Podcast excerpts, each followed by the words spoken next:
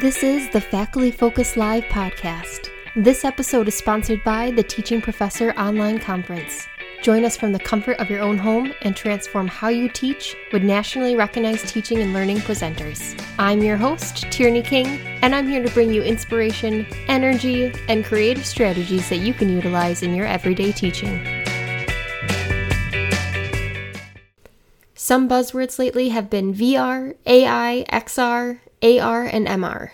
So today we're going to be talking about virtual reality, mixed realities, augmented reality, and extended reality. To guide us through this, JJ Wallace will start by explaining the differences between these realities, and then dive into specific tools that instructors can use. Lastly, Wallace will cover a few design aspects when creating assignments and assessments that utilize virtual reality. This will help you impact your student learning outcomes more effectively and use best practices while creating your assignments. When we say extended reality or XR, we're really talking about three different things. We're talking about augmented reality, mixed reality, and virtual reality. So, augmented reality is a little less immersive. It tends to take place on phones and iPads, sometimes computers. And that's when you can actually still see reality around you, the real world, but in some capacity, some sort of digital elements are being superimposed on your view of the real world, but you can still see the real world around you. So that's augmented reality. Examples of that would be something like uh, the IKEA app, where you can put the couch in your house through your phone camera, or maybe th- um, other shopping apps where you can put items. There's even some now where you can put clothes on yourself. You can be standing in front of your camera and it'll put different clothing on you. So that's that's more of that augmented reality. Mixed reality, on the other hand, is like augmented reality, where it superimposes that same sort of digital element. The difference is it's interactable and it's usually inside of a headset. So typically, mixed reality needs some sort of headset to complete that interaction because you are going to interact with that environment with the digital element. And then that last most immersive piece, when I say VR, I'm talking about virtual reality, and that's when you're looking at a complete digital environment where nothing you see is what you see every day. So, when we look at virtual reality and how it's being used in our society, experts are telling us that it is going to grow at a rate of about 15% every year until 2030, and when it reaches about $87 billion of worth. That's a lot of money, a lot of things being purchased as well as used. And when you look at sort of the market of who is going to be using this technology. If you take out gaming and entertainment, right? So gaming and entertainment are the biggest. If you look at a pie chart, half of everything using extended reality is for games and entertainment. The other half, which is being used for healthcare, medical devices, for educational purposes, workforce development, development training, manufacturing, automotive. But these are the, the areas of society where virtual reality and extended reality are being used the most. And you can see that healthcare and education and workforce and manufacturing are 20% and above of companies are going to be using this technology. So um, we're going to talk a little bit now about how research has shown that extended reality works in the classroom and in what areas it can have a really great impact. Something like drawing or art. So this is a really interesting example that will show you how you can use your phone to teach someone a new skill like drawing. So this is called SketchAR. And what it will do is if you have your phone, you can choose what you would like to actually draw, get through the video a little bit.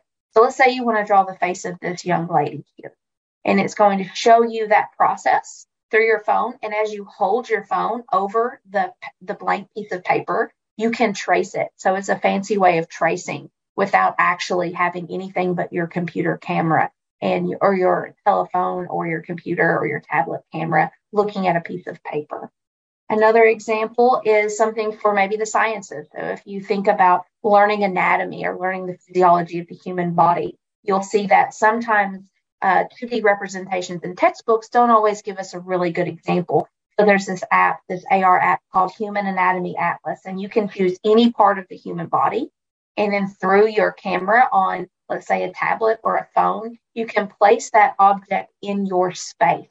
There are typically two types of VR experiences that I like to think about for educational purposes. And that is passive experiences where the user sits and they actually experience something with very little interaction where all they do is look around versus more active experiences where you might actually be moving through the space or interacting with objects or maybe other people. When we think about these more passive experiences, uh, one of the most popular is YouTube VR.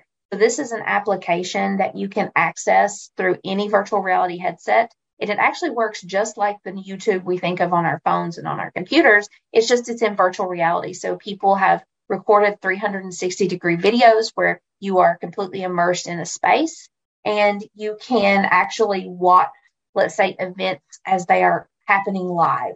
Let me just click through here for you. So this would be an example of someone watching something like uh, a circus performance and they're watching this person and they're they're sitting in their chair at home but they look like they're out in the audience they're seeing this happen in real time now moving a little bit towards the more active content uh, i like this example because it can be used multiple ways so um, if you're teaching history or teaching about social justice you might want to think about using what's called the anne frank house and this is an excellent 360 degree um, virtual reality experience where you actually get to walk through the annex where Anne Frank and her family lived during the Holocaust.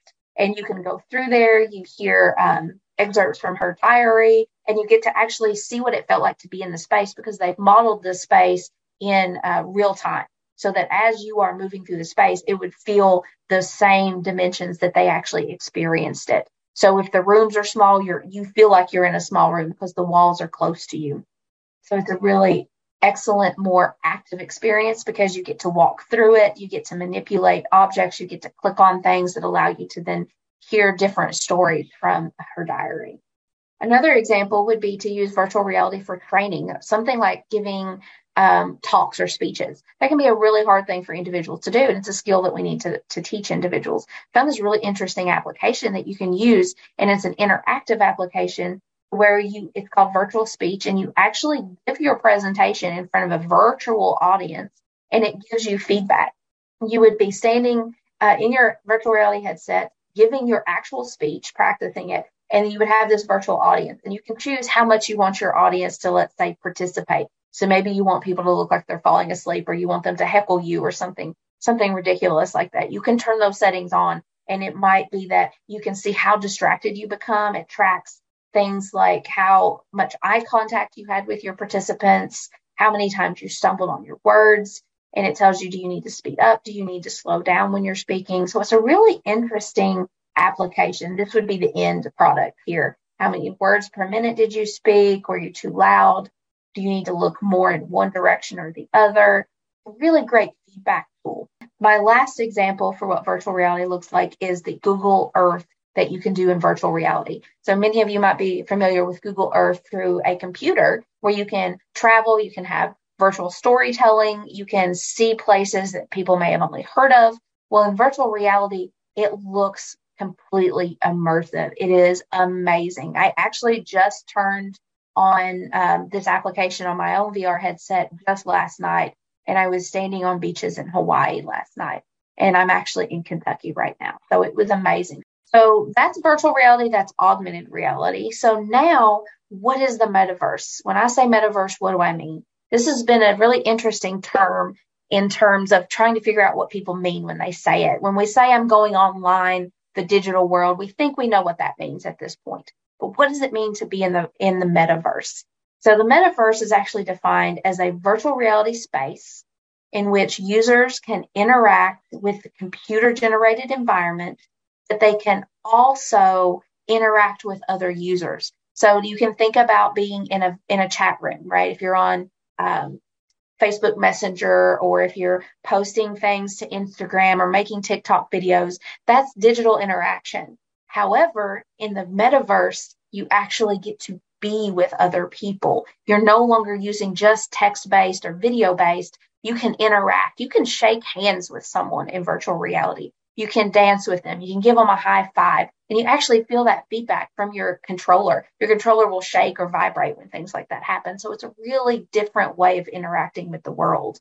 As you begin to think about how you can use some of these tools in your own courses, You also want to consider how you can create meaningful assignments that still impact student learning. By applying Bloom's taxonomy to VR applications, you can help supplement the implementation plan of using VR in your course. There are three easy steps that you can take to create a VR assignment. The first is to identify the learning outcome that you are going to target with your VR assignment. The second is to then research VR applications that you might potentially want to use. And last, step three is to create a plan using best practices as a guide. VR should always be tied to your learning outcomes. You should use VR strategically as well as sparingly. It should not be an everyday activity. However, when you use VR, you need to realize that research has shown us that it can positively impact learning outcomes because students will be more engaged, they'll spend more time on task, and they'll start to acquire cognitive, psychomotor, and affective skills. When you're tying VR to your learning outcomes, it's always important to be reflective of Bloom's taxonomy. And VR can be utilized at all levels the levels of understand and remember, apply and analyze, evaluate, and create. If we think about the lower order of Bloom's, so the remember and the understand sections, VR applications, 360 video, all of these immersive applications can be used to help your students be introduced to new content as well as help them to understand persons, places, things, and events. You may have your students watch a video of a protest to better understand a particular topic. Or you may want them to watch a video about the heart anatomy to help better understand how the body works. Lower order Bloom's is perfect for virtual reality, especially those 360 videos. When you think more about the middle part of Bloom's, the apply and analyze sections, because VR is so interactive, your students can participate in events, in stories. They can interact with people, with places, with things, with their environment. And this interaction helps them to analyze and apply materials and content. This level of participation helps your students interact and manipulate the information that you are teaching them. At the top of Bloom's, we have the evaluate and the create sections students are absolutely able to both evaluate and create information in virtual reality. Students can create their own custom applications or games or 360 videos. Students can create art or other digital content within games and within applications. There's an application for almost every type of activity that you would like your students to engage in. There are applications for art and drawing and engineering. There are applications that will allow you to do things like mind mapping. Your students can create a lot of content in virtual reality. Once you have identified or found the learning goal that you want to use, you can then move on to step two, which is researching and evaluating VR applications that are going to meet your learning goals. So, first, faculty need to take the time to search for these applications. If you're looking at just video and you want your students to consume content, you may be able to search applications like YouTube VR, which is a, place where both individuals as well as companies and businesses are creating 360 content and uploading it for use in the entertainment industry as well. YouTube VR is a great place also for your students to upload their own content. You can also look at other studios that are creating 360 applications and winning awards for it, major awards like Emmy Awards and Academy Awards. Studios like Felix and Paul have won awards for various types of videos that they've created in 360. You may also want to take a look for applications and games. These are a little different than the videos. These applications and games, you're going to have to do a little bit more in depth research on them. You might want to actually take a look at your headset developer's application store. That's the first stop. You want to take a look there, see what you can find on the topic that you have, that on the topic of interest.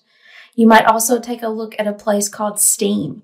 This is a place where indie developers can and individuals can upload their VR games and content and it can be purchased or free for individuals to use. You can also do a simple browser search for VR content while in the headset. This can help you find those websites that are creating 360 content that you can then click a button that allows that content to be viewed in 360 degrees. Whether you're driving to work or you just need a 15 minute think session, we hope the Faculty Focus Live podcast will inspire your teaching and offer ideas that you can integrate into your own course. For more information on the resources included in this episode, please check out the links provided in the episode description.